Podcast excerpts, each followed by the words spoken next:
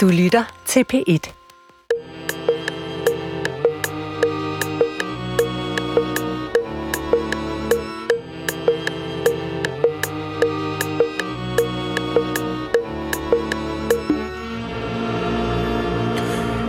Goddag, mit navn er Peter Lund Madsen, og rigtig hjertelig velkommen til Hjernekassen på P1.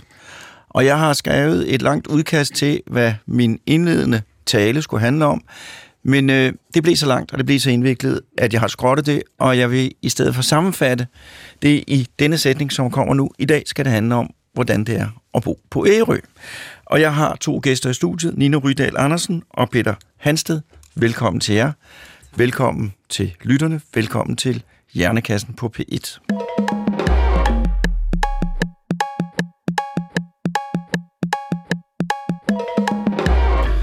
Og min første gæst, det er Nina Rydal Andersen, medejer af motorfabrikken Marstal, ansat samme sted. Og øh, Nina, vil du ikke godt fortælle lidt om dig selv? Jo. Uh, tak for invitationen. Altid. Um, jeg er født og opvokset på Ærø. Ja. Og for tre år siden, så flyttede jeg tilbage igen. Og, øh, og det, gør, det kan man jo kun, hvis man er flyttet derfra. Så Ja. det gjorde jeg også på et tidspunkt, da jeg var teenager.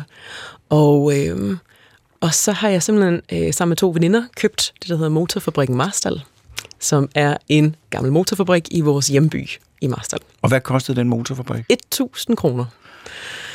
Der var ikke andre, der bød, for at sige det sådan. Øhm, Om den kommer vi tilbage til senere, den motorfabrik, fordi jeg vil gerne høre i første omgang, hvordan var det at vokse op på Marstal, og hvorfor flyttede du derfra?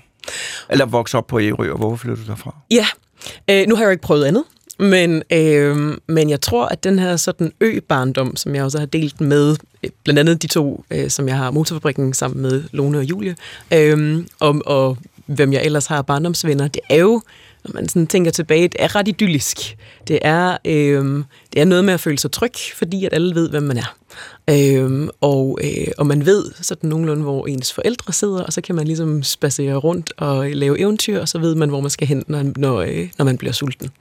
Øh, så det er sådan lidt, lidt, måske en lidt gammeldags barndom.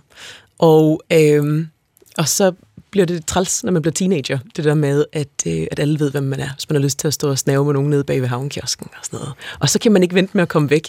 Og så er det sådan, at øh, da jeg var ung, så var der ikke nogen ungdomsuddannelse på øen, så hvis man vil tage sig sådan en, så bliver man nødt til at flytte derfra. Og ungdomsuddannelse, det er gymnasier. og- erhvervsskoler ja. og så videre. Ja. Så du flyttede der. ja. Hvor flyttede du hen? Jeg flyttede, da jeg var 17, så flyttede jeg til København. Men det må da også have været fantastisk. Jo, det var det. Når man er 17, og der ikke er nogen til at overvåge en mere. Fuldstændig. Ja. Man kan gå ned ad gaden, ingen, øh, ingen øjenkontakt med nogen, ingen ved, hvem man er. Og den sådan anonymitet, den er meget berusende, når man sådan er ung. Og hvordan er det, når man oplever det første gang? Øhm, det, det er sådan en frihedsfølelse. Mm. Ja. Men så, for jeg kender dig jo, mm. øh, og det gør jeg jo sådan set, kan man godt sige, via min bror Anders, øh, fordi du har lavet en masse ting med Anders, øh, og vi har lavet noget, du har, jeg har også været med en gang, Anders, jeg har lavet noget med noget, hvor vi skulle leve forskellige tidsalder, hvor du var en stor støtte i en hård tid, øh, i mange hårde tider, vil jeg sige, jernalderen, renaissancen, øh, men, men øh, du, du havde jo i København, hvad jeg vil kalde en særdeles lovende mediekarriere. Du havde jo sådan en drømme, drømmefremtid, vil nogen sige. Åh. Og alligevel ja. valgte du at tage tilbage. Hvorfor?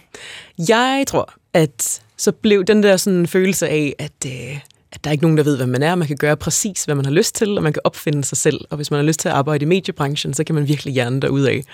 Og så tror jeg, der skete et eller andet omkring, da jeg blev 30, at så kunne det godt være, at øh, jeg faktisk har lyst til at forpligte mig noget mere til noget, der, der betød en lille smule mere. End, ikke at, at det var meget, meget sjovt. Altså, det var virkelig sjovt at lave fjernsyn øh, og radio, som jeg sidder og gør nu.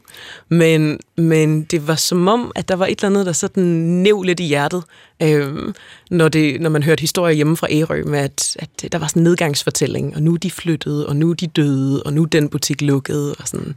Og så, øh, så føltes det som om, at det kunne, det kunne være, det var der, at man skulle bruge sin, sine evner. Øh, det føltes meget meningsfyldt på det tidspunkt. Og jeg vidste ikke, at det skulle være en fabrik, men det var så det, det endte med at være. Så først kom ønsket om at tage tilbage til den, den grønne barndomsø mm. og, og gøre noget for det fællesskab, det samfund, du kom fra. Og hvordan blev det så til, at du for 1000 kroner sammen med to andre købte Master en motorfabrik? Ja, men det var, det var et impulskøb. Det var ikke rigtig noget, vi sådan havde planlagt. men, Hvad skete der? Det var, øh, så, så jeg har købt den sammen med mine to veninder, Lone Søndergaard og Julia Skov. Og, øh, og vi sad i bestyrelsen for Ærø-foreningen, som er en hjemstavnsforening i København for Ærø-sindede. Og vi havde lavet forskellige Ærø-agtige events. Blandt andet så havde vi øh, transplanteret en ærøsk havnefest ned på Amaliekajen ved at få et skib til at sejle ind. Og øh, vi havde sådan så havde vi beskæftiget sig med, os med noget, som vi nærmest kunne beskrive, betegne som sådan Ærø Pride. Og, øh, og så lige pludselig så kom den her øh, fabrik på tvangsauktion. Øh, og det er jo sådan noget, der sker på en bestemt dato, så skal man bestemme sig for, at man skal møde op i retten, og hammeren falder og sådan noget. Og så ringede Lone til os hver især og sagde, kunne det ikke være sjovt, hvis vi købte motorfabrikken? Og så, og så kan vi ikke sådan helt redegøre hvor præcis, hvorfor det var, øh, føltes rigtigt på det tidspunkt, men det gjorde det. Og hvad var planen? Fordi planen, hvad, hvad, motorbrikken, det var en fabrik, der lavede motorer. Det var det engang, og så var det gået kraftigt ned ad bakke for, for et par årtier siden. Øh, og så stod fabrikken faktisk tilbage og var en ruin. Øh, så planen var at skaffe en masse penge til at restaurere stedet. Og så var det også at prøve at skabe noget liv på en havn, som havde sådan den her lidt fornedgående øh, fortælling med værfter, der var lukket, og forskellige virksomheder, som ikke eksisterede længere. Ja. Og hvad gjorde I så ganske kort? så, øh, så var vi heldige at få øh, nogle donationer øh, til at restaurere fabrikken for. Og i dag så er det både et kontorfællesskab, sådan, så der er nogle tilflyttere, som har taget deres arbejdspladser med ned. Så er det også en udstilling, som man kan se de her motorer, som der er nogle vidunderlige pensionister, som har været udlært dernede i 60'erne, som går og passer og plejer. Og så har vi et værksted, og så har vi forskellige kulturevents. Sådan, så vi prøver ligesom at lave noget hele året, og ikke kun for turisterne, der kommer i juli måned. Og jeg kan jo sige, det er jo, det er, det er jo et, et, et, et drengested, mandested, fordi der er jo de der, der, der var helt halvt fyldt med fiskekuttermotorer. Øh, og øh, da jeg gik ind, så jeg vidste ikke noget om fiskekuttermotorer, og jeg interesserede mig sådan set heller ikke. Men man blev suget ind i det, øh, som, som med så mange andre ting. Men, men altså, det der, det der og, og så går der de der øh, flinke mænd rundt mm. øh, og laver motorer. Øh, og så er der et, et kultursted også. Mm. Så, så fungerer det efter drømmeplan, drømmeplanen? Yes. Det gør det. Ja, altså, sådan lige det, det fungerer sådan idealistisk og funktionelt, men godt, det er altid sådan lige sådan noget med at få finanserne til at hænge sammen med sådan noget der, som ligesom kører på, på ildsjæle øh, benzin. Men det er, og det vil jeg jo så her med gøre, det er, altså, tager man til Ærø, og det skal man gøre, så skal man også tage ned til øh, motorfabrikken på, på Marstal, fordi det er et fantastisk sted, og man vil kunne grundlægge øh, en, en, en sund interesse for fiskekuttermotorer. øh, jeg kommer tilbage til dig senere, Nina. Øh, Peter Hansted, du er borgmester. Ja. Øh, og øh, du er borgmester på Ærø. Øh, og er du født og opvokset på Ærø? Nej, det er jeg ikke. Jeg er opvokset i Lyngby, øh, ja. lige uden for København, øh, og tænker, jeg har haft en dobbelt, mindst dobbelt så gammeldags barndom som Nina. Øh, men den var nu også meget tryg. Hvor i Lyngby er du opvokset? Jamen, det er øh, Parkhøjvej, Karlshøjvej, ja. og altså sådan, øh, øh, etageejendom og legepladser og græsplæner. Og der var ingen biler dengang jo, så vi, øh, vi havde faktisk en meget tryg barndom, og, og få rundt og lavede øh, skæg og ballade, øh, når, når vi ikke havde andet at lave. Jeg var ikke så god til at lave lektier, så jeg lavede mest halvøj. Ringballade? Og også ballade. Telefonfis? Masser af telefonfis. Det skal vi lave en hjernekasse om en gang. Det er jo en, en ja. disciplin, der er uddød nu, Jamen, men som, som jo var, altså, jeg kommer også, i nærheden af Lyngby, var, var, var, var udviklet til perfektion, med alle mulige forskellige ja. genrer. Men øh, det snakker vi om en anden gang. Født og opvokset i Lyngby, og hvad, hvad, sker, hvad sker der så? Jamen, øh, så kom jeg på efterskole. Øh, der var nogle af mine øh, lærere på det tidspunkt, der blev lidt træt af mig og anbefalede en øh, efterskole på Sydfyn i Svendborg, der hed Ransersminde Efterskole. Og, øh, og det var der, jeg opdagede, at det kunne betale sig at lære noget. Øh, det havde jeg faktisk ikke brugt ret meget tid på i folkeskolen. Øhm, og, og det fangede mig enormt meget. Det var også en, en skole, der handlede om demokrati og medbestemmelse. Øh, og det, det var, altså, det passede lige til mig, det der. Så det var en kæmpe oplevelse. Og hvordan havnede du så på Ærø? Ja, men øh, øh, jeg var til en øh, middag øh, med opera nede i en hal på havnen i Svendborg. Nogle af mine gode venner havde arrangeret øh, kæmpe opera og 3-4-5 retter mad på italiensk og hele programmet. Og der var den, der skulle sidde over for mig, kom for sent. Han havde været over at lave et øh, golfkursus på øh, øh, højskolen i Æreskøbing, og sagde til mig, Peter, de mangler, en, øh, de mangler en køkkenleder. Det er lige noget for dig. Og så tog jeg derover og, og blev køkkenleder, og så har jeg været der lige siden. Og hvad er det, der gør, at du flyttede til, eller at du blev på Ærø? Jamen, jeg tror, øh, det er meget, øh, altså, der er en meget stor velkommenhedsgrad. Øh, og, øh, og det der, øh, som Nina også beskriver med, at man, man vil gerne give den en skalle, øh, øh, for at få tingene til at hænge sammen og udvikle sig. Jeg kom jo på det, som Nina beskrev som nedgangstider. Altså i Æreskøbing lukkede alt. Der var ingenting. Der var helt mørkt. Næsten. Og der var så nogen, ligesom øh, motorpigerne, damerne, der åbnede en øh, købmandsgård, øh, som var sådan et sted, hvor man kunne komme ind og få en kaffe latte og købe lokale produkter og lidt arrangementer. Og det var sådan ligesom det, der sparkede den del i gang i Æreskøbing. Øhm, og så har det jo sådan set, så er det bare gået fremad lige siden. Øh, og i dag, der har vi jo ja, en ø, der fra den ene ende til den anden øh, bobler af liv og virkeløst. Ja, fordi jeg var der jo i sommer, og jeg var meget, meget imponeret af, altså, altså Ærø Snaps, Ærø, alle mulige forskellige ting, og der var virkelig, der var virkelig mange virksomheder og mange steder, man kunne gå hen, og den der fornemmelse af, at her sker noget. Det ved jeg jo fra, fra andre sammenhæng, at man må være enormt afhængig af, at der er de der folk, som, som motordamerne, at de der folk, som, som gider, og som har øh, evnerne til at få ting til at, til at opstå. Jamen, det er man også. Men det er jo, det er jo mange, øh, også inden for forskellige genrer, hvis man kan sige det sådan. Men der er en meget stor iværksætterlyst på Ærø, og, og rigtig mange øh, lykkes faktisk med det. Og så har man jo den fordel, at det er jo ikke vanvittigt dyrt at bo på Ærø.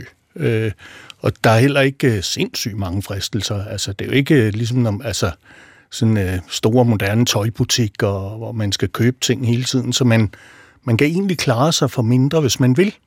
Og hvis man er indstillet på at tage det arbejde, der er, eller selv skabe noget, så kan man faktisk leve et godt liv i fri natur sammen med alle mulige forskellige slags mennesker. Og nu er du jo borgmester. Ja. Hvordan, hvordan, hvordan blev du borgmester på Ærø?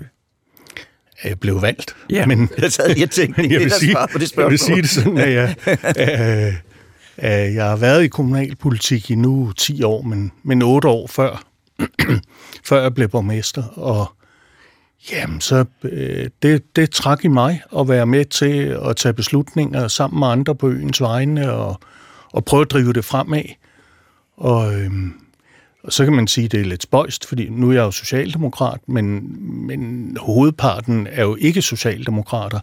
Øh, vi har fire ud af 15 mandater, men det er tredje gang i træk, øh, at vi øh, tager på mesterposten, og det håber jeg, fordi man har tillid til, at, at vi er sådan lidt faste i kødet og, og ikke for flimrende. Øh, Men det er egentlig, ja, så det er bare sådan. Men kan det ikke være belastende på i alligevel et lokalsamfund at skulle være borgmester? Man må, man må nogle gange skulle træffe nogle beslutninger, som gør nogen rigtig vrede og sure. Og men det er klart, at, at over tid ender man jo med at have trådt alle over tæerne. ja. Det første års tid, der, Der er man flink der, er man, der er man flink. Ja. øh, men ellers, nej, jeg synes ikke... Øh, det er jo et vilkår, og jeg tror egentlig, de fleste er klar over, at det er sådan, det er. Og ellers er det jo dejligt at være borgmester. Det tager... Øh, hvis jeg går i Netto, det kan jo godt tage en time eller to, øh, fordi vi kender hinanden, og man sluder lidt over køledisken, og, øh, og har altså hverdagens problemer helt inde på livet. Og det synes jeg faktisk er, det er en god, grundlæggende en god oplevelse. Hvad består sådan, det, ja, hvad består sådan en arbejdsdag for en, hvordan er en typisk arbejdsdag for en borgmester? Jamen, det er meget forskelligt. Øh, Nogle gange er der rigtig mange møder. Øh, Så er der meget at læse op på. Øh, I dag har jeg den glæde at sidde og snakke med dig og Nina. Øh, Det er jo, det er jo, øh, det er jo pressearbejdet. Ja, men det er super godt. Ja. Ja. øh, så altså, det, er, det er meget forskelligt. Mange møder, det er også øh, folk, der henvender sig og siger, øh, øh, vi synes, det er, det er et problem, så inviterer vi på kaffe op på kontoret, og så får vi en snak om det. Øh, ja, rundt og besøge øh, virksomheder og institutioner. Og det, det er meget, meget forskellige artet job. Og har du fornemmelsen af, at du har indflydelse? At det betyder noget? Altså, ja, at du er med til at, at bringe Ærø i den retning, som du synes er den rigtige? Jamen, det, det er jeg slet ikke i tvivl om, og det er jo både stort og småt, så, men, men det, det har jeg en klar fornemmelse af. At det betyder noget? Det betyder noget. Ja. Og det må også være en tilfredsstillelse? Det er det. Godt. Jeg synes, at øh, efter den introduktion, vi vil gå over til en yndet disciplin her i Hjernekassen, nemlig en jingle. Du lytter til Hjernekassen på P1 med Peter Lund Madsen. I dag handler Hjernekassen på P1 om, hvordan det er at bo på Ærø, og vi har haft en præsentation af vores to gæster, Nina Rydal Andersen, som er medejer af øh, Marstrand Motorfabrik, og Peter Hansted, som er borgmester på Ærø. Øh, og jeg har jo sommerhus på Sejø, som er en lille bitte ø. Der er 350 øh, faste beboere. Øh, Peter Hansted, vil du, kan du ikke give sådan et, et overblik, hvor mange mennesker bor der på Ærø og sådan? Der bor øh, 5.994 i dag. Øh, øh, jævnt fordelt ud over øen jo med Marstal som øh, den største by, og så Æreskøbing, Søby og Ommel og så videre, Brejning. Og, så, så det er sådan øh, fordelt ud over det meste af øen. Og hvad er det, Nina, det specielle ved Ærø? Kan man sige noget, der kendetegner den i forhold til andre øer? Uff. Det, øh, det, kan jeg, jo- det kan jeg jo kun sige, fordi at jeg er jo sådan... Du må godt sige pæne ting, fordi du kommer fra Ærø. Præcis. Ja. Ja. Altså jeg tror, det er den der følelse af, hvis det er, at man ligesom er sådan en diehard fodboldfan, og så har man sit hold. Og så, og så det er meget uforklarligt. Altså det er jo bare det med, at så, så når man ser farverne, og øh, så er det ligesom, så det er, en, det er en følelse om, at vi er, vi er nok de bedste, også selvom når vi ikke spiller så godt. Og, øh, hvis man ikke er enig med træneren, for eksempel. Og, øhm, så jeg tror, altså, jeg tror kun, jeg, jeg kan ikke rigtig sådan øh, prædike Ærø uden at, og, øh, altså det, det, er jo, det er jo min ø. Det er jo din ø. Ja, Men det er jo også det er jo en speciel ø, sammen med andre ved det, at den kun kan nås med færger, og man skal sejle relativt lang tid. det er Det er en times tid, det tager, ikke? Så, ja. Så, så, så den, er- man er ude isoleret. Ja. Øh, det gør den også speciel, ikke? Jo, men det er meget væsentligt, og det er meget væsentligt for den identitet, man har som ikke brofast ø. Der er tit nogen, der spørger mig, jamen, skal I ikke bare have en bro, så har I ikke alt det bøvl med færgerne. Og der er svaret nej. Altså, øh, vi har et slogan, der hedder alt er vand ved siden af Ærø, og, og det illustrerer nok meget godt, og som Nina siger, at, at hver især tror jeg, at Ærøborgerne synes, at vi er de bedste. Øh, og og det, det giver sådan en øh, kæmpe sammenhængskraft på, på en ø, og, og en vilje til at stå op for alle mulige ting, og, og være med til at redde ting, når det går galt. Det er jo derfor, I har lavet motorfabrikken, ikke? Øh, fordi nu, nu skal der altså ske et eller andet her. Altså jeg vil sige, Sejø er jo også en ikke brofast ø. Øh, og der er den store fordel, der, der er jo ikke indbrud. Det eksisterer ikke, fordi hvis der var indbrud som hus, så ville alle vide, øh, altså, at der var uregelmæssigheder, og der, der var sket noget. Det giver en enorm sikkerhed, Ja. øh, at man har den der kontrollerede tilgang og afgang for øen, øh, og også en speciel oplevelse. Og jeg synes jo, at det der med, siger, man, jamen, det tager det ikke lang tid at sejle og sådan noget. Altså, når man først er kommet på færgen, så er man, så er man sådan set kommet frem, og så møder man næsten altid nogen, øh, man kender, man kan sidde og, og tale med. Så, så det synes jeg er en, en fantastisk ting. Men det er rigtigt jo. Altså, når man, når man står på færgen, så tænker man, hyha, nu er jeg hjemme. Og, og samtidig er det jo også sådan, at når man øh, øh, sidder hjemme i sin stue og kan høre de der tre trut øh, for fuld kraft bak, øh, som den sidste færge, øh, der sejler, så ved man, nå, men øh, nu er vi alene hjemme. Det var dejligt. Ja. Men jeg vil så sige, og nu taler jeg til borgmesteren, jeg vil så sige, at mens det er faktisk ret billigt at komme til Sejrø, så her i sommer, da jeg tog til Ærø, der var det altså voldsomt dyrt. Ja. Er det, er det, jeg ved godt, at man som øboer, fastboer ikke betaler øh, den samme pris, men det ville da være noget, der kunne afholde mig fra at tage til Ærø den høje pris. Ja, det kan jeg godt forstå. Ja. Ja. Og der, det er jo noget, vi har i årvis kæmpet for at få noget, der hedder landevejsprincippet, som betyder, at så koster det det samme at sejle, som at for eksempel at køre i bus mellem Svendborg og Odense per kilometer. Ja. Og det fik vi faktisk gennemført øh, for en seks år siden. Men der ville de ikke give til højsæsonen, og derfor har du oplevet nogle eksorbitant høje priser. Det kostede jo næsten 1.500 for ja. en bil med to voksne og to børn. Ikke? Ja. Og når så man sidder og kigger på, hvor skal vi tage hen, øh, så kunne det godt være, at man tog til London i stedet for, for eksempel med Ryanair. Ikke? Øh, men i år, eller fra 24, vil det blive sådan, at der er landvejsprincip hele året. Fordi det kommer på den nye finanslov, og det er meldt ud. Så, øh, så når du skal over og besøge os igen næste sommer, Peter, så, øh, så bliver det billigt. Og kan du sige noget om, hvor meget det bliver? Jamen det, så er det omkring 500 kroner for en retur, ikke? Ja. Og så begynder det at kunne. Altså med bil. Ja. Jeg kan huske, på Sejø, der i coronasommeren, så lavede man en ordning, hvor man kunne sejle gratis med færgen. Ja. Og så kom der vildt mange mennesker til Sejø, synes vi på Sejø, og der var de fastboende til. Der er jo fyldt med mennesker, de går ude på vejen. Altså, der var, det, der var det ved at blive for voldsomt, fordi der var virkelig mange. Men det har, tror jeg har haft en enorm positiv effekt for Sejø, på den måde, at det var en introduktion til, til, til mange, der kommer over solen, og så kan jeg se, at der er kommet nogle nye sommerhusejere, fordi jeg tror, at folk har været over og kunne se, der er det der specielle ved en ø, øh, som så har gjort, at de har købt sommerhus. Så det har vi været meget glade for på lang sigt. Nu talte du, Nina, om, at der var en nedgangsperiode. Kan du fortælle noget, hvorfor kom den nedgangsperiode, og hvad bestod den i? Og hvad skete der sidenhen? Uff, øh, jeg tror ikke, jeg ved så meget om... Men Peter må også gerne supplere ind. altså, øhm, den kom jo, synes jeg, alle de, mens, mens jeg havde travlt inde i København. Altså, for, bare fra mit eget perspektiv, yes. At det er sådan, at man, man, man får nogle rapporter hjemmefra om ting, der lukker. Og jeg tror ikke, det er særligt for Ærø. Det er jo sådan en udkantsfortælling. Øh, øh, posthuse og, og butikker og, øh, og folk, der flytter. En befolkning, som er gammel. Jeg tror, hvad er det, det er den anden ældste befolkning i hele Danmark, eller sådan et dem, eller der, andet. dem, der er på, på Ærø. Ja, og så er det jo noget med, at hvis der er flere, der dør, end der bliver født, og så er hvis der er flere, der flytter fra, end der flytter til, så, så rasler det der befolkningstal ned. Og befolkningstallet, grund til, at vi tit snakker om det, det er jo sådan det der med, hvor mange er vi? Hvem, når man sådan kigger rundt, hvor står der holdet, øh, der, der ligesom er sammen om kampen for øens overlevelse, jo egentlig, hvis man sådan svinger sig op til at være dramatisk. Jo, men det er jo også meget konkret, på sig i hvert fald, at hvis der ikke er børnefamilie nok, mm. så er der ikke nogen skole. Og ja. så siger det bare, wong, så går den et går de ret nedad. Og der er det, det er svært på sig. Der skal også være nok til, at der er en læge. Øh, altså, der er nogle ting, som det er meget, meget svært ikke at have. Præcis. Ja. Men det er jo rigtigt, at, som Nina siger, at vi har en stor ældre befolkning, og det er jo efterhånden så stor en procentdel, eller var på det tidspunkt af øens befolkning, at det var vanskeligt at reproducere sig selv.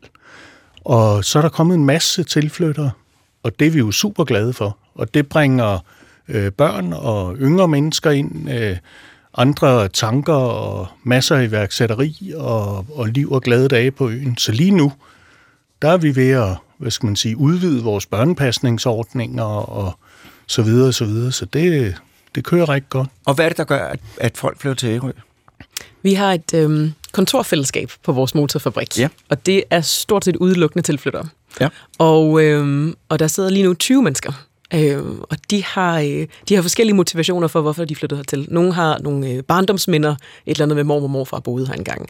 Og, den, og så, så er de børnefamilier, så de vil gerne have, at deres børn skal have den samme slags semi-eventyrlige barndom, som jeg lige beskrev tidligere. Øhm, så, er der, øhm, så er der nogen, for hvem at det er leveomkostninger, øhm, og der er nogen, der, øh, der flytter til mere sådan idealistiske årsager, sådan noget med mere tid med børnene ud af hamsterhjulet, og hvad man siger.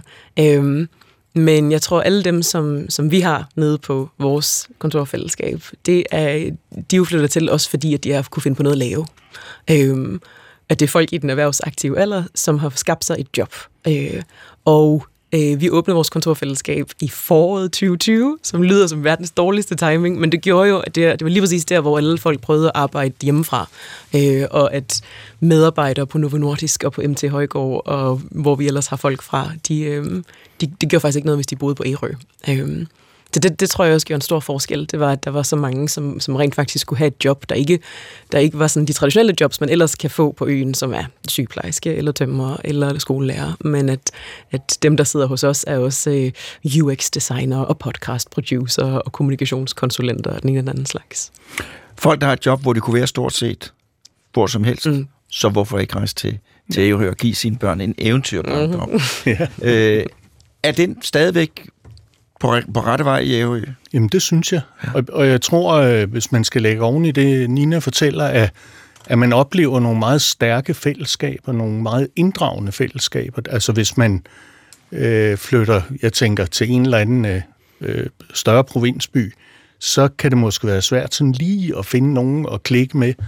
Det er ikke ret svært på Ærø. Og, og, og de beboere, der er på Ærø, er jo fuldstændig bevidste om, at vi skal tage godt imod folk, for vi vil gerne være flere.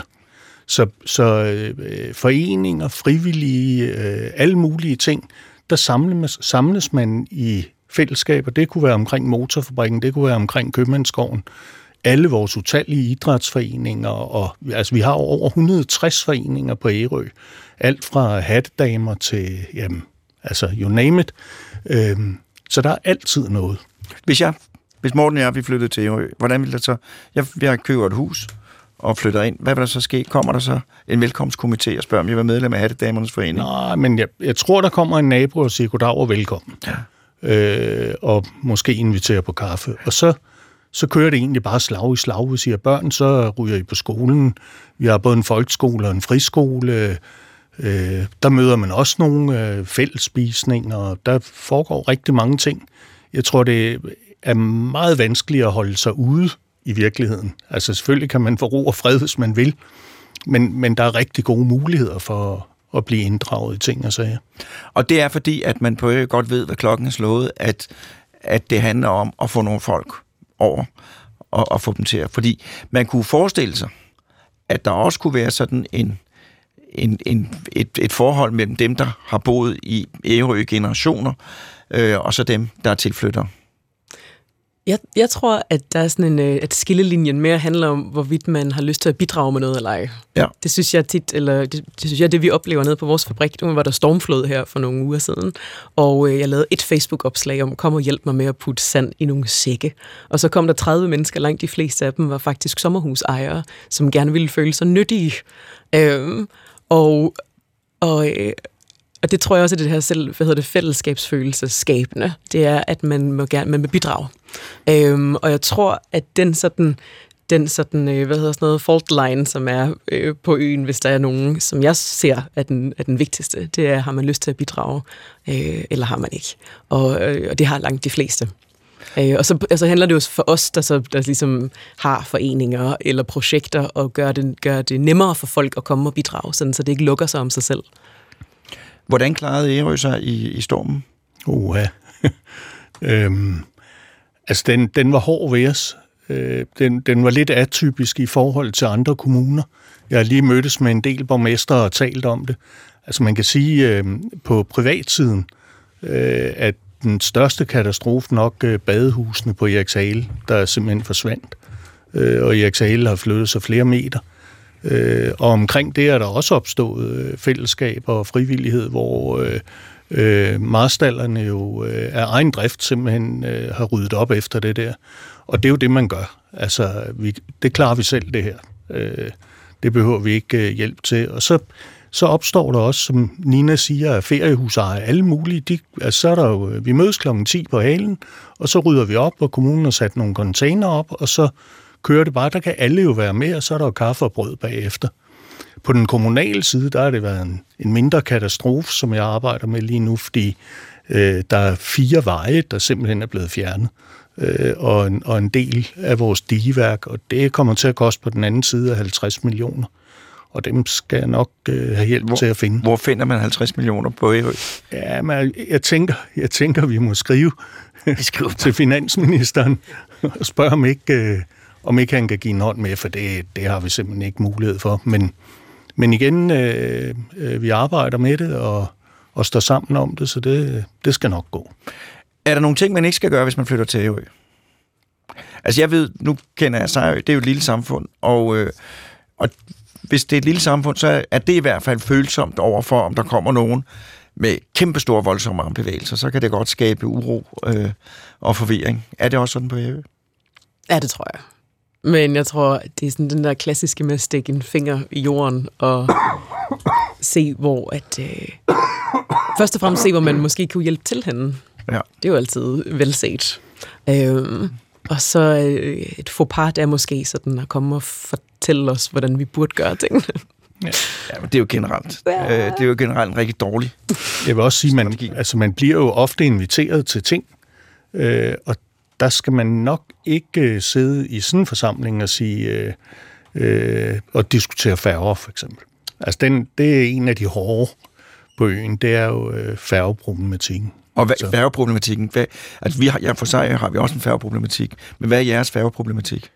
Ja, men det altså alle de større kystbyer vil jo gerne have deres egen færge, og, og sådan i, i øh, træskolængder kan man sige, at man for år tilbage øh, flyttede færgen fra Marstal til Ærøskøbing, og det har ikke været velset.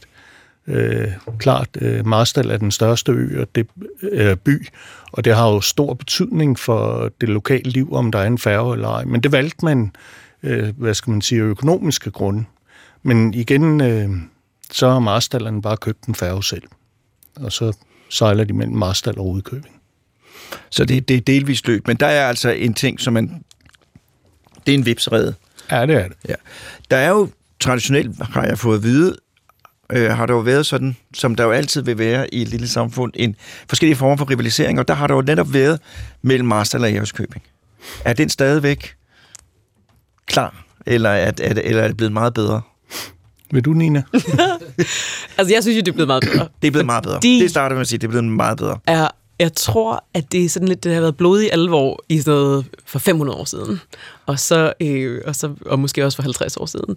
Og måske også for 30 år siden. Men der er sket, øh, der er sket noget med en, den yngre generation, vil jeg våge at påstå, med at, at for os er det måske sådan lidt mere sådan drilleri kammeratlig. Mere end at det, at det sådan føles inde i hjertekuglen. Ja. Men det er jo et, det er jo et, jeg vil ikke sige forunderligt, men det er jo et meget, meget stærkt aspekt af menneskehjernens funktion. Det, som vi har talt om indtil nu. Altså de to aspekter. Altså, menneskehjernen vil gerne skabe fællesskaber. Øh, og jeg har jo fortalt om, hvor fantastisk det fungerer. Man kommer til Ærø, bliver en del af et fællesskab, bliver inviteret indenfor, øh, og man kan udrette fantastiske ting sammen, fordi folk de vil bare gerne bidrage, fordi de er en del af et fællesskab. Men grunden til, at det fællesskab kan fungere, det er, fordi man holder sammen. Og noget af det, desværre traditionelt, vi mennesker er allerbedst til at holde sammen med, det er i, i forhold til at være imod nogle andre. Øh, dem og os, øh, følelsen, den er i forhold til det rationelle alt for stærk i menneskesindet. Og jeg har jo arbejdet på mange hospitalsafdelinger, og hver gang jeg har fået en ny ansættelse, så er jeg blevet medlem af en hel masse forskellige fællesskaber, som definerer sig i forhold til nogle andre. Læger mod sygeplejersker, aftenhold mod dagsholdet, psykiater mod neurologer, Rigshospitalet mod øh, Bispebjerg Hospital. Og det er en ekstremt stærk kraft, og det kan man jo se. På Sejr har det været fuldstændig det samme. To færgeruter, øh, som splittede altså øen. Hvis, hvis, hvis styrlægens medicin var sejlet med den ene færgerute, så var nogen, der skulle ikke have den medicin, fordi de to... Og det er jo fuldstændig irrationelle ting, øh, og det har der så også været, og er heldigvis ikke ret meget af mere. Fordi det er jo noget, som, som spilder energi, og som gør tingene mere besværlige. Jamen, det er jo både en drivkraft, som du selv siger, og så øh, spild af energi. Ikke? Og der tror jeg, altså, at, at ærøboer er måske nok først og fremmest ærøboer. I hvert fald, når det, når det bliver alvor. Altså, så, så ved vi godt, at, at det er øen og hele øen, det handler om. Øh, og så er det klart, at så er der jo sådan nogle små tvister imellem byerne, men, men øh, ja, ja, det er også en god drivkraft, vil jeg sige, at altså, man sætter gang i nogle ting, og, og man vil noget. Altså fællesskabet i Ommel er jo øh, enormt, altså, og, hvad de kan udrette i Ommel, øh, det er jo helt vildt. Øh, og, og, og det skaber stor tilflytning. Så kommer folk forbi og ser, holdt op, hvor der foregår meget i Ommel. Og hvad er Ommel?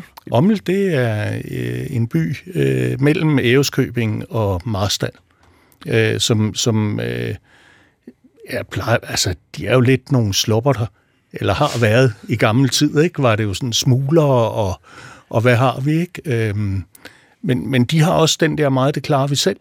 Altså, hvis de skal have ordnet deres øh, havn, øh, så mødes man, og så ordner man havn, og så er der pølser og bajer bagefter, og god stemning, ikke? Og det, det oplever øh, øh, tilflytter jo, at øh, jamen, der sker noget her, og vi er sammen om det. De har omborehus og så videre, og så videre, så det, og, og de fællesskaber oplever vi meget stærkt øh, i alle vores mindre byer.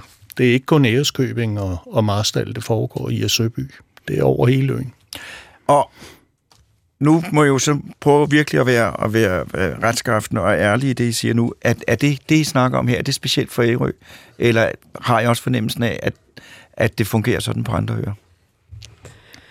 I skal ikke sige det til men er det noget, der nemt opstår på en ø, eller er Ærø specielt, fordi at folk er fantastisk gode til at få ting til at fungere? Jeg tror, det, jeg har en rigtig god veninde fra Samsø, for eksempel. Hun ja. beskriver det lidt det samme. Der er også Nordøen og Sydøen, øh, der har øh, nogle kontroverser, og så er der nogle driftige tilflytter osv. osv. Men de er lige lidt færre. Hvor mange er de? De er kun... Ja, en 3.000. Ja, der er et eller andet sådan kritisk masse med, at ja. når der er folk nok, Øhm, så jeg tror, der er et eller andet, der gør med størrelsen, men som vi talte om tidligere, så er det også det der med, at man er, når den sidste færge ligesom ikke sejler mere, så er vi os. Og det er den her holdfølelse. Øhm, ja, jeg tror, en, en ting, som jeg øhm, plejer at sige, som er forskellen på at, at være altså, flyttet fra København og hjem, det er det der med, at ens omgangskreds er jo helt sindssygt broget. Hvor at da jeg boede her i København, så var de fleste af mine venner nogen, der også arbejdede i mediebranchen og eller var født i 80'erne, ligesom mig selv. Og, øhm, og nu hvor jeg flyttet hjem til Ærø igen, så er de alle mulige aldre, øh, og de er alle mulige professioner og stemmer alt muligt forskelligt, men at hvor det vi ligesom har til fælles, det er den her sådan, øh, overlevelseskamp for øen. Vi vil, vi vil øen det gode. Øh, ja. Så det er jo også et argument for at flytte til, til, til et mindre samfund. Absolut. At man, øh, at man bliver klogere, fordi man får flere forskellige input, øh, i stedet for at svømme rundt i det samme akvarium. Nu skal vi have en jingle.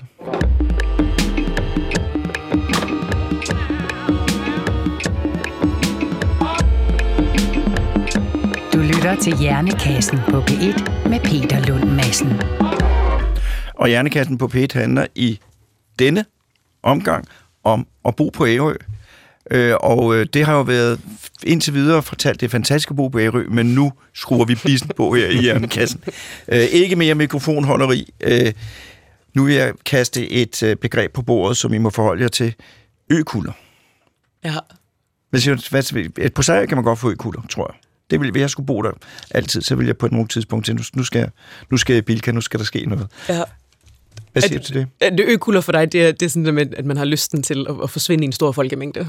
Eller bare komme væk fra øen. Ja. At, der, at, der, at man kan tage sin, sin cykel og køre ja. øh, lige så langt man vil, uden at man kommer til noget vand. Ja, det kan jeg godt sætte mig ind i. Jeg tror, det jeg talte om tidligere med sådan den der følelse af anonymitet, det er sådan, det, når jeg tænker økulder, så er det den der med, at man kan blive træt af, som Peter beskriver, at det tager en time at gå i brusen, fordi man skal stoppe og snakke med nogen. Om du skal også stå og snakke med, med folk i brusen. Ja, men jeg tror ikke, jeg er sådan helt så venlig som Peter på samme måde. Jeg, jeg bliver ikke stående oh. en time i hvert fald. øhm, og og jeg tror, det som, øh, som jeg godt kan lide ved at komme ind til København i gang imellem, er netop det der, som jeg også beskrev som teenager. Det der med, at man lidt at forsvinde i mængden. Og man, kan, man øh, behøver ikke forholde sig til andre mennesker, men det er jo egentlig også derfor, jeg flyttede derhjem. Det er, fordi man gerne vil forholde sig til andre mennesker. Øhm, så der er alt det der, sådan, der, der glitrer i en stor by med, med lækker mad og butikker og så videre, så videre. Det, øhm, det synes jeg, at, det, at jeg kan få, når jeg så rejser ind til København en gang imellem. Øhm, jeg synes ikke, at det når sådan at blive sådan hænge mig ud af halsen derhjemme. Så, så, så er storbyen heller ikke længere væk. Men jeg kan godt genkalde mig følelsen som teenager. Ja, der, havde der, man... der skal man bare væk. Mm-hmm. Men ja. det tror jeg er nærmest ligegyldigt, hvor man er henne. Det skulle jeg, jeg skulle også væk fra, fra, fra Sorgenfri og ind, ja, til, ja. ind til København. Øh, så det er meget. Mm. Men jeg tror, man skal endnu mere... Altså, det, som, altså en ting, som jeg oplever på sig, som jeg synes er nådesløst, det er jo, at dem, der har boet der hele deres liv, der kan man jo stadigvæk høre historier om, hvad de har foretaget sig af dumheder, dengang de i skolen. Altså, man, altså et eller andet dumt, man foretog sig 13 år gammel, det hænger ved. Ja, og de har et øgenavn. Ja. Og de har et øgenavn. Ja. Og det kan man også sige, altså det, det der med at være anonym, det, det er vanskeligt på Ærø. Og det, det er man meget glad for, men det er rigtigt. Altså jeg øh, var på ferie i øh, Norditalien, og tog mig selv i at gå ud på en grusvej, og så kom der sådan en rød Fiat Panda kørende, og så vinkede jeg. Øh, fordi på Ærø, der vinker vi til alle. Ja. Altså, øh, nå nej, jeg er i Norditalien, de kender mig ikke, eller jeg gik ind med min yngste datter i en opgang, Og så hilste hun på en, der kom ned ad trappen, og dag, sagde hun så. Og han kiggede på hende, som om hun var fra månen. Altså, øh, og, og det er jo altså det lille samfund. Sådan, sådan er det at bo på Ærø. Jamen, sådan er det at bo i et lille samfund. Men hvad, hvad, med, hvad med... Altså, jeg har jo været der om sommeren. Øh, jeg har også været der om vinteren. Øh, på Sejø om vinteren, så er der meget, meget mørkt. I den her tid, der er meget, meget mørkt. Er der også meget mørkt på Ærø? Og stille? Um, ja, det er der, når man besøger. Jeg tror, det der med, at når folk øh, siger, gud, hvor har kedeligt i november måned, det er, det er nok ring nok, når man er, hvis man er turist, og man sådan stiger af færgen og siger, godt, hvad har I til mig herover? Og det svaret er ikke særlig meget lige nu. Um, men når man så er der fast selv, så har man jo skide travlt med alle de foreninger, man er kommet til at melde sig ind i, og de bestyrelsesposter, man har pådraget sig, og, øh, og det er jo selvfølgelig en lille smule mere indadvendt, sådan, så det oplever man måske ikke som besøgende på samme måde. Men det synes jeg, at, øh, at folk øh, fortæller, når de så er flyttet dertil. Øh, Jeg synes, det er meget svært at få til at sige noget dårligt om. Jamen, det er jo rigtigt, vi skal jo passe på ikke at være for selvfede. Øh, altså, det altså, er svært, Peter. Ja, ja, Ja. ja. Men øh, jeg sidder også og, vender og min hjerne for at finde på et eller andet, øh, Ja. som ikke... Øh, altså, fordi, fordi man kan sige, at Ærøboerne jo historisk set egentlig er udadvendte. Og, og det er jo igennem den maritime tradition, man har. Øh, Det har været en af de største øh, sejlskibsruter i hele øh, verden næsten, øh, mellem Marstal og, og den omkringliggende verden. Så den der udadvendthed, den, den er der. Jeg vil sige, øh, hvis, hvis du sidder på færgen, og du hører en sige, øh, Nå, men øh, øh mødte du Jørgen forleden dag? Så siger den anden, hvem Jørgen? Jamen, ham Jørgen, der er nevø til bagerens øh, et eller andet, som nu bor i Ommel har en slagterbutik. Eller, altså, så de, de oprindelige ærøbroer, de kan virkelig øh, fortælle lange historier helt tilbage om, hvem der er hvem. Og det kan både være fedt, fordi det viser interesse, men det kan også øh, nogle gange måske komme lidt over, så det minder lidt om at snage, mm. hvis man skulle finde på et eller andet at sige, ikke? Jo, og så tror jeg også, at der er nogen, jeg har da hørt om nogen tilflyttere, som kan blive desillusioneret med, at de sådan lidt håber på den der evige sommer, og ud af hamsterhjulet, og, øh, og, og øh, børnene, der leger glade på engen, og så videre. Øh, og så flytter de herover, og så bliver det november. Og så er der nabokonflikter, og smålighed, og... Øh, alt muligt, sådan, som der jo også vil være alle mulige andre Ja, steder, men, men det, føles, altså. det føles som om, at det var et brudt løfte, fordi det er jo ikke det, som, det er ikke det, som vi sidder og snakker om i radioen i dag, og det er ikke det, der står i turistbrochuren, og det er ikke det, der er på Instagram. Og det var ikke det, Øhm, man så, da man var på besøg. Og det var ikke det, der var i juli måned. Nej. Og, og heller ikke, altså måske kan vi være lidt for gode til at, at tale tingene op. Altså der er jo ikke, der er jo ikke mange akademiske arbejdspladser på Ærø, og derfor må man øh, enten finde på noget, man kan gøre på afstand, hvis man har haft en virksomhed, eller har en virksomhed, eller en tilknytning til København for eksempel, så kan man arbejde hjemmefra, men det viser sig nogle gange at være vanskeligere i virkeligheden. Og så, så opstår der en vis skuffelse, og så skal man til at rejse lidt frem og tilbage, og så, altså, øh, så er det måske, at ølivet kan blive lidt besværligt. Jo. Øh, og, og der tror jeg, mange må vende sig til, at, at man må tage det arbejde, der er. Altså, det er der faktisk også mange, der gør. Øh, skifter branche og begynder at foretage sig noget helt andet. Og hvad kan det være for eksempel? Jamen, det er alt muligt inden for restaurationsbranchen eller øh, øh, øh, forretningsliv. Og, og nogen bliver jo også iværksættere og, og laver et eller andet, som har base i øen, øh, for at kunne få familielivet til at hænge sammen. Ikke? Øh, der er masser af yoga på Ærø, ikke? Øh, og ja, altså... Men det er jo sådan, og nu er det mig, der øh, maler skønmaleri. Det er jo sådan det der med, at der ikke at der ikke er så meget, der hiver en. Man slapper mere af, øh, og, og, og man, altså, stressniveauet falder, hvis man for eksempel flytter til Ærø, får et job på Ærø, og sætter levestandarden ned, øh, og, og har en verden, som, som er mere øh, arealmæssigt begrænset. Det giver dig en helt anden øh, ro, end, end, end når man er inde i København og skal holde alle mulige bolde i luften på samme ja. tid. Men og det, skulle tjene flere penge for at kunne mm, overleve. Ikke mindst. Men det er korrekt, og man, man kan jo godt have travlt, men ikke være stresset. Altså man kan godt have mange jern i ilden og ting, man gerne vil lave, både arbejdsmæssigt og, og på forenings- eller frivillig niveau. Og så altså have det rart med det. Ja. Altså, jeg kan, jo, jeg kan jo opleve det på sig helt konkret, at så kommer hun forbi Lisbeth til siger, du skal da ind og se mine, mine, mine roser. Og så, så, så, så, så tager det bare lang tid. Og hvis, når man er, kommer fra København, så siger jeg, jeg har ikke tid, Lisbeth, jeg har planlagt alt muligt. Øh, og så når man i løbet af sommeren er faldet til ro, så, så er det et helt andet tempo. Og jeg har en teori, som ikke det er nogen, der har fortalt mig, at den er overhovedet ikke på nogen måde revolutioneret, men jeg tror vidderligt, at meget af det der angst, stress, øh, kommer helt konkret fra, at der er et højt tempo, at man hele tiden, kom nu, kom nu, kom nu, når man er nede hos købmanden, når man er alle mulige steder, skal skynde sig. Øh, og det tager lang tid at lægge det fra sig, men det er der jo ikke, når man er et sted, hvor på en ø eller noget, og det er en helt anden rytme, man kommer ind i. Og det tror jeg er mentalt meget sundt. Og så tror jeg også, og det ved du sikkert mere om end mig, men det der med, at, det, at der er sikkert nogle forskningsresultater, det der med, at man føler sig betydningsfuld og en del af noget.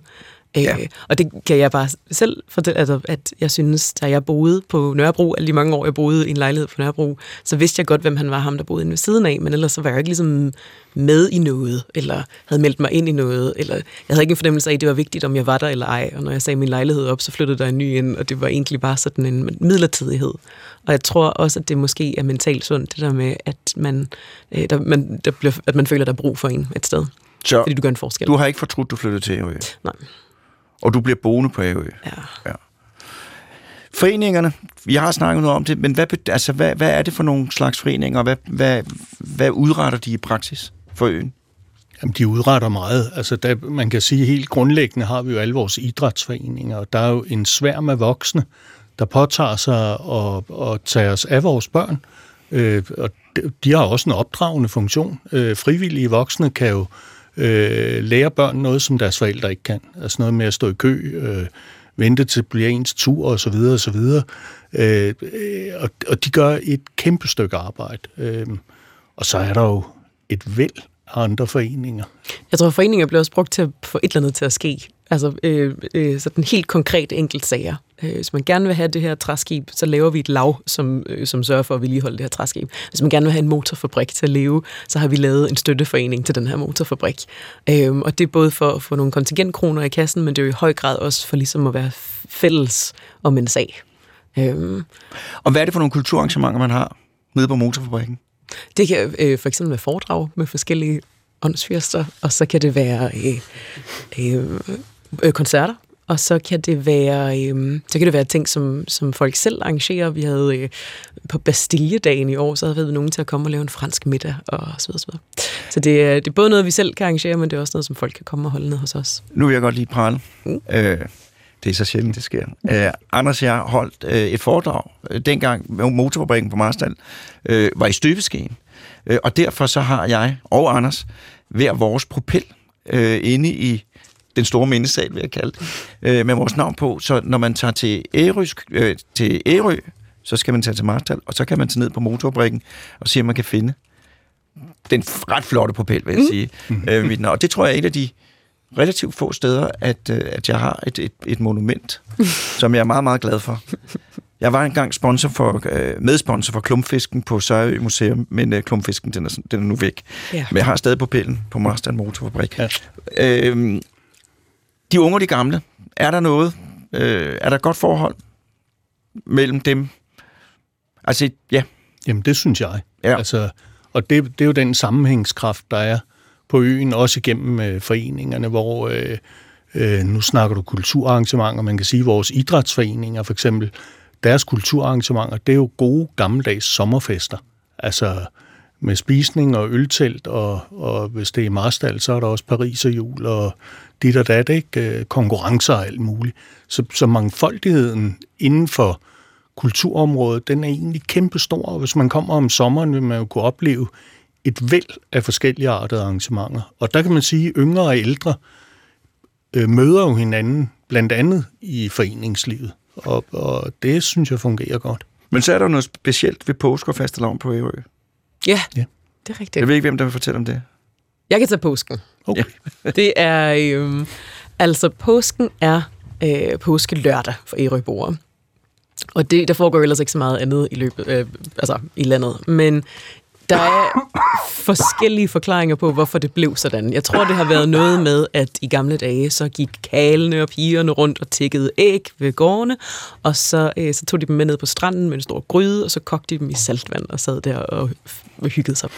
Og, øh, og det er så egentlig bare blevet ved med, at man tager påske lørdag, sådan hen over middag, så tager man på stranden, og så koger man æg. Så nogen har en stor støbejernsgryde, plopper den op i et bål, og så sidder man der og koger æg og drikker bajer og laver snobrød. Og øh, det, er, det er sådan en festivalstemning. Og så sidder man sådan i små klaner ved små bål, og så er det øh, det, som man vel på amerikansk vil kalde sådan homecoming-event. Med, altså det er der, man, man skal nok sørge for, ligegyldigt hvorhen man er i verden, så sørger man for at komme hjem til påske lørdag. Og så hilser man på alle de øh, gamle, som man har gået i folkeskolen med, og ser, hvad der ellers er nyt, og, øh, og, og, og bliver en lille smule stegt ude i påskesolen.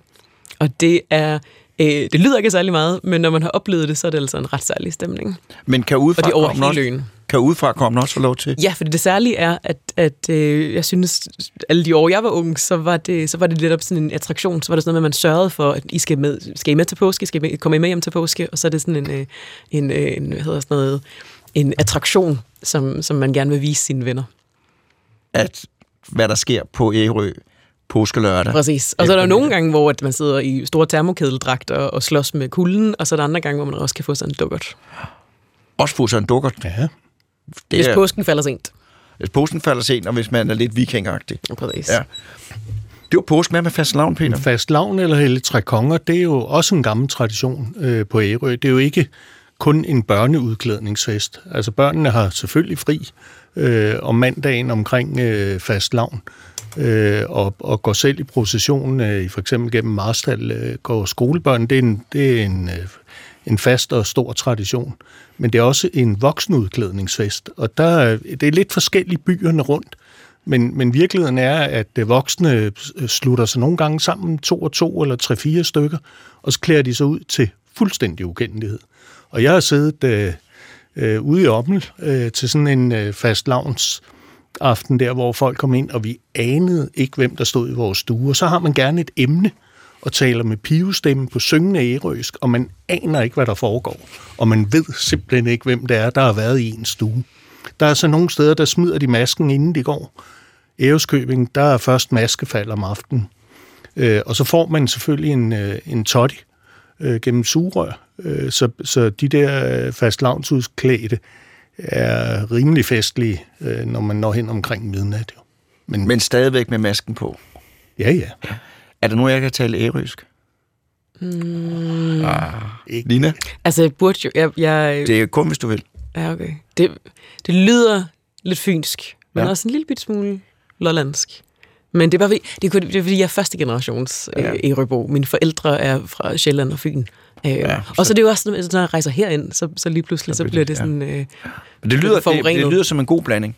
ja. Jeg er stor fan af den lollandske dialekt, fordi min mor ja. Kom fra Falster. Øh, og det bliver jeg altid varm om hjertet, når jeg hører det. Øh, men det gemmer vi til et andet program. øh, vi havde engang en i, som gæst i Jernkassen, som vidste alt om dialekter. Men det er fortid. Øh, fremtiden for Ærø, hvordan ser den ud? Jeg synes, den ser lys ud. Øh, der er som sagt øh, tilflytning, flere og flere børn. Øh, eller vi holder niveauet, kan man sige, men der kommer flere børnefamilier. Øh, og og øh, vores ambition er jo, at, øh, at øh, vi skal kunne mere. Øh, og det, det tror jeg, det kommer. Jeg synes, det ser rigtig godt ud. Og hvis, øh, hvis man kommer til Ærø som turist, når har en dag, hvad vil I så anbefale, man gør? Hmm. Kom ned på Motorfabrik Marstal, for eksempel. Og se de flotte motorer? Se den smukke motorsamling. Ja. Ja. Og, øh, og så, det kommer an på, hvornår man kommer. Hvis man kommer øh, sådan nu her, Ja. så skal man øh, bare gå ned og spørge os. Fordi ja. jeg tror, at øh, skal man have insider-tips. Godt. Ja. Ja. Og i Marstal, der skal man gå havnen langs. Havnelangt. og suge den der øh, super maritim stemning til sig. Og så bagefter, så kan man jo tage en af vores i øvrigt gratis busser øh, til Æreskøbing, og så kan man se den der gamle, ualmindelig velholdte by. Det er jo altså virkelig en, øh, en meget smuk by, som er meget velholdt. Og hvis der er snevejr, så vil man jo slet ikke undre sig om, om øh, julemanden lander med sin kane. Altså, det er virkelig romantisk. Fordi julemanden har også bånd til, ja, det er en lang historie, men, selvfølgelig. men, øh, men øh, så altså, en af tingene, man kan gøre, og det mener du konkret, man kan ned i motorfabrikken Marstal og få nogle gode tips. For eksempel, jeg tror, jeg tror i hvert fald, det aller, aller vigtigste, er, at man skal prøve at falde i snak med en Erøbo. og så få, få at vide, hvad der er. Ja. Og så tage til Erikskøbing og se den meget smukke by der. Ja. Købmandsgården, er den åben hele året? Det er den, ja. At det, jeg skal ikke kunne sige, om de holder 14 dage i januar, men, men ellers er det åben hver dag med lokale produkter og arrangementer. Og det er Marstal Søfartsmuseum også. Og det er man altså. Og nu koster det snart ikke ret meget, også i højsæsonen. Tusind tak, fordi I ville komme. Tak fordi jeg måtte. Ja, det måtte I i hvert fald. Øh, og jeg vil også sige tak til Morten Krøholt, øh, ledende chefproducer, øh, for hans fuldstændig perfekte aflevering teknisk. Øh, og så er der ikke andet at sige fra min side, at det er jo november, november, november, øh, men det skal nok gå alt sammen. Og i hvert fald på genhør om en uge, om alt går vel.